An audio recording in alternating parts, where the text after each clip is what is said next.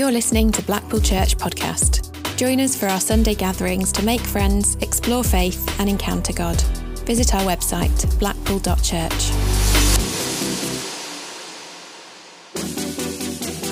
This is the Talk Archive.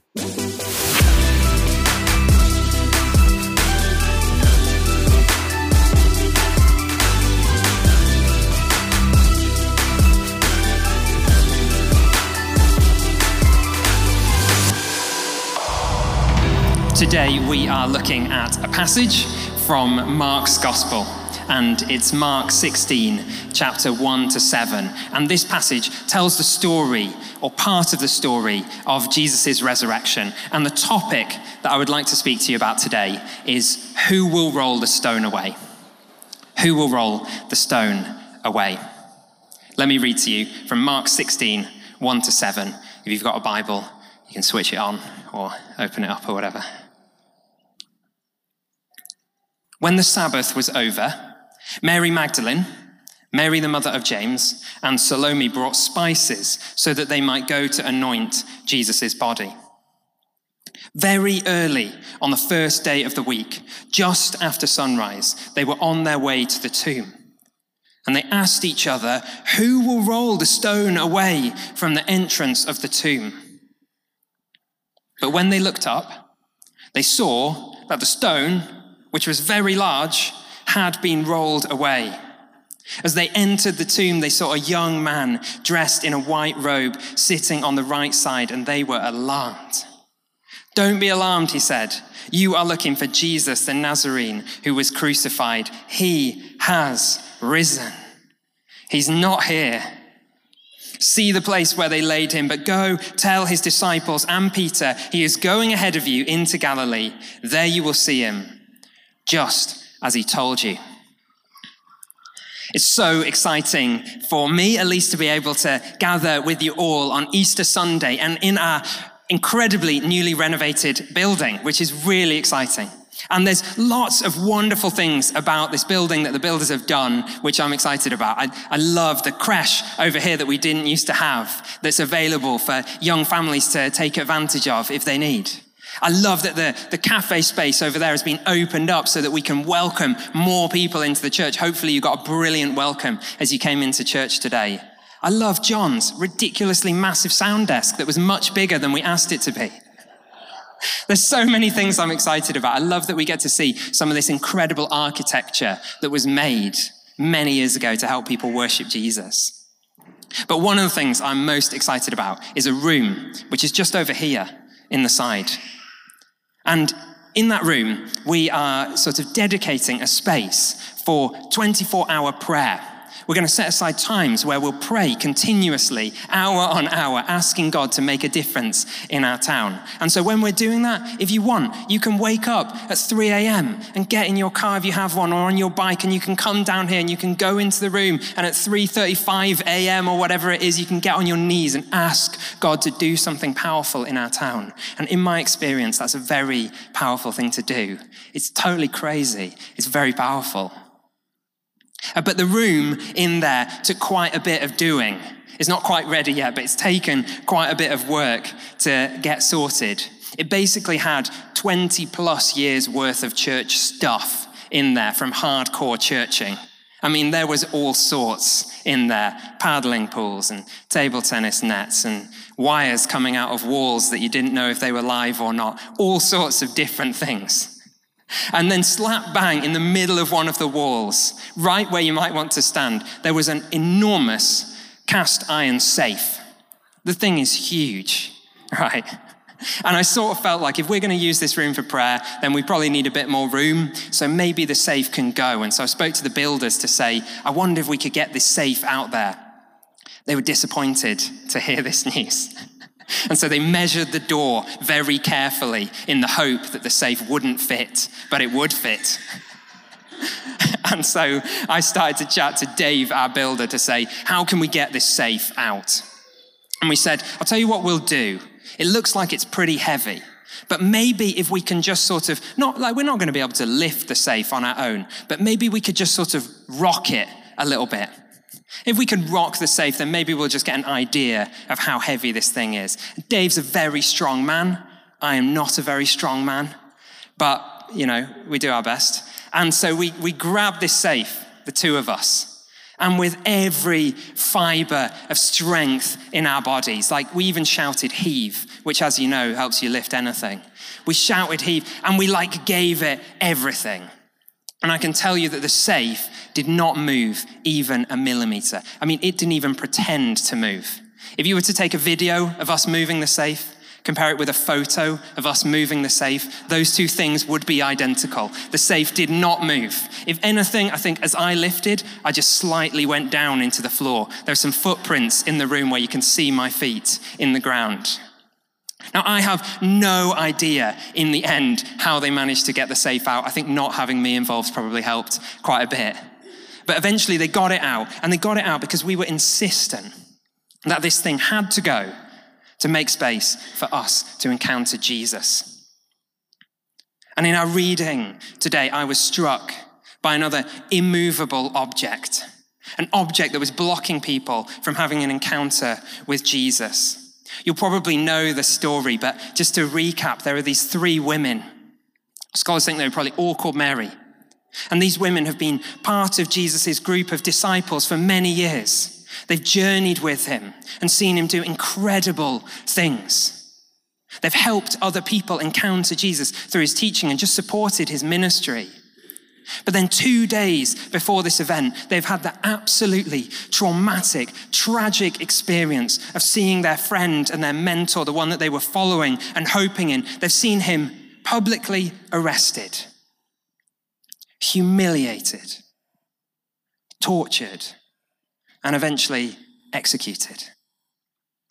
And I suspect, even to like the very last breath, they were holding out hope that maybe Jesus would do something. They've seen him do incredible things in his ministry. He's healed people. He's, he's even brought people back from, back from the dead. Surely, Jesus, you're going to do something to stop yourself from dying. But he doesn't. He dies. They see Jesus properly die in front of them. It's shocking. Two days later, we join the story. And they've gathered to head to the tomb to anoint Jesus' body with some flowers and spices and herbs. It's early in the morning, it's probably spring in Israel.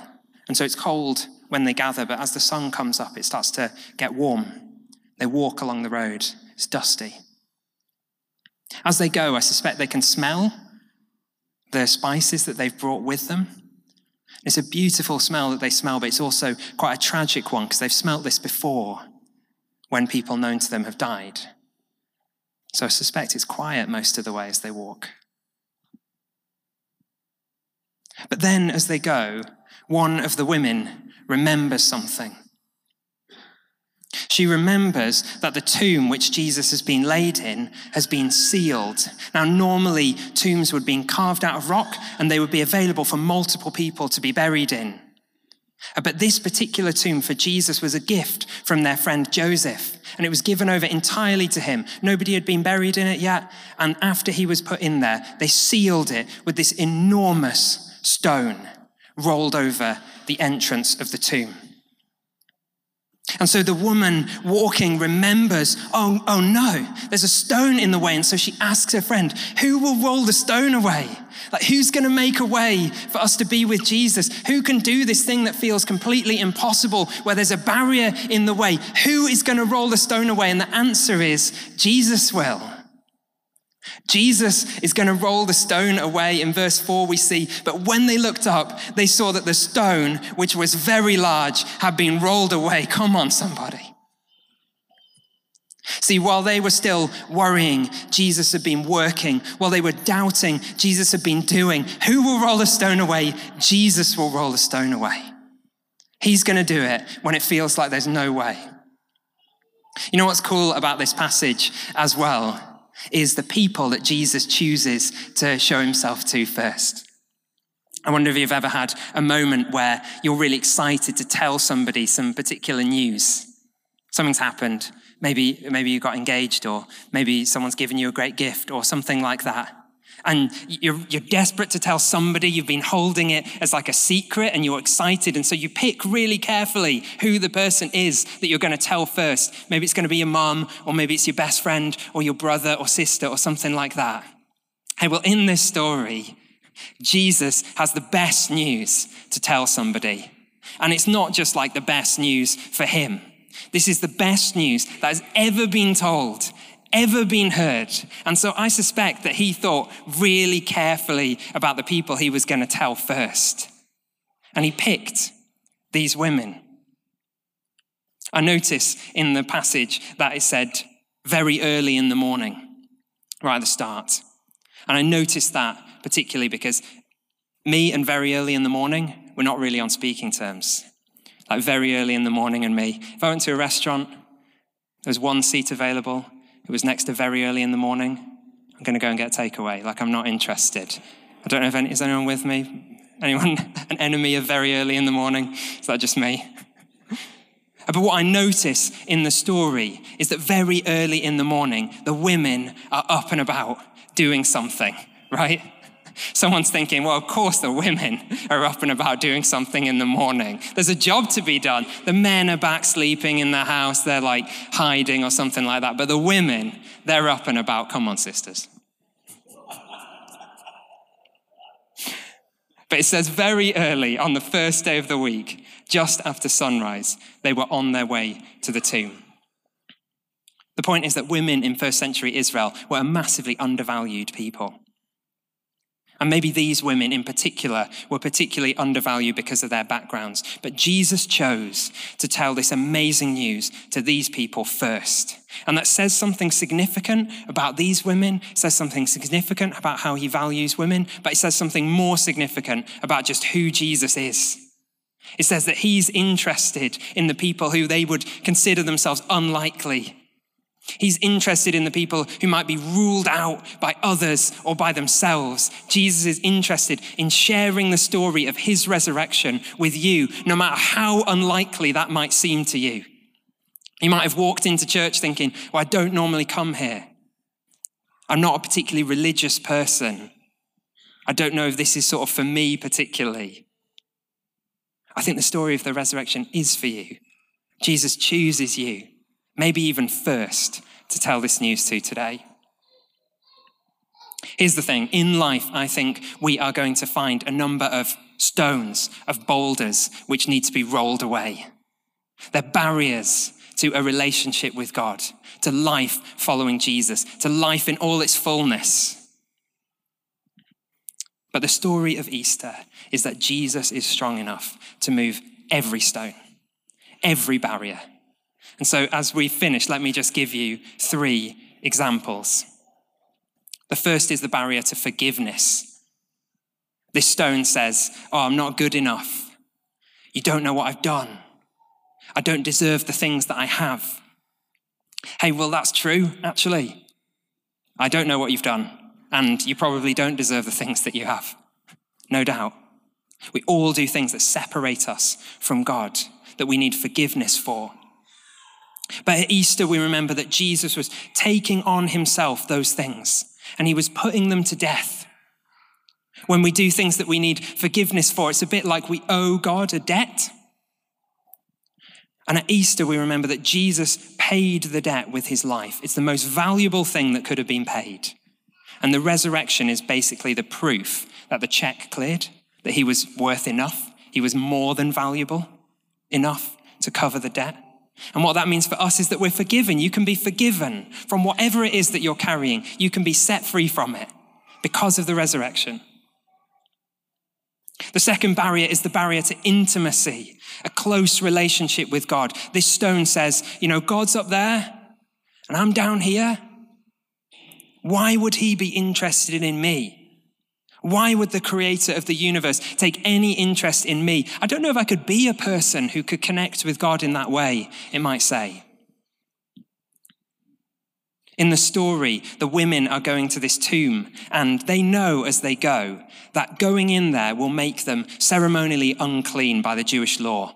That basically means uh, they're going to be uh, banned from going into places of worship, and they'll be held at arm's length by the community until the time has passed. For them, it'll feel almost like God is holding them at arm's length. But in Matthew's account of the story, it says, verse 9, suddenly Jesus met them. Suddenly, God met them in Jesus. They came to him, they clasped his feet and worshiped him. And he said, Don't be afraid. There's such a powerful intimacy in this story. Jesus is so close and tender and kind with these women. And that means that you can have that relationship with Jesus as well. You can't really have a friendship with somebody who's dead. But because Jesus is alive, you can have a personal, intimate friendship and relationship with Him today. The final stone is the barrier to life. It's the ultimate statistic, isn't it? One in one people die. And in this last six months or something, Nick and I have lost three really dear family members. One sort of before their time, and one a long, long time before their time. And when those things happen, it's really painful and tragic, and it feels so final when a coffin is lowered into the ground. It feels so final. And it is, unless Jesus died and rose. And rising, he's proved that even death is no barrier to him. And that in Jesus, when you put your life and trust in Him, you can have a life which starts now, but goes on forever, even beyond death. That's the hope of Jesus, the final barrier that's been removed. In a moment, 10 or so people are going to be baptized. And when they're baptized, they follow that same journey. It's sort of like their funeral in a way first. Congratulations, folks. It's great to be at your funeral. I thought the speaker was excellent. Uh, because we're sort of putting them to death, effectively. It's like they go down into the water. But then, as we pull them up, and don't worry, we will pull you up after no more than a minute, uh, we'll pull you up. And it's like, it's like a birthday, it's like a new life has started. And they're following that journey that Jesus made. But the, the baptism is like just a physical sign of a spiritual reality, and it's something that's possible for you as well today by the Holy Spirit when you put your trust in Jesus to go from death to a new life. Because Jesus has rolled the stone away, and he'll roll every stone away. And so, as you come today, I don't know why you've come here. There, there could be lots of different reasons. Uh, but I, I hope you know that you can have forgiveness from your sins, forgiveness from anything that you've done wrong, that you can have an intimate relationship with Jesus, and that you can have life and life in all its fullness. In Jesus' name, amen. Plotted.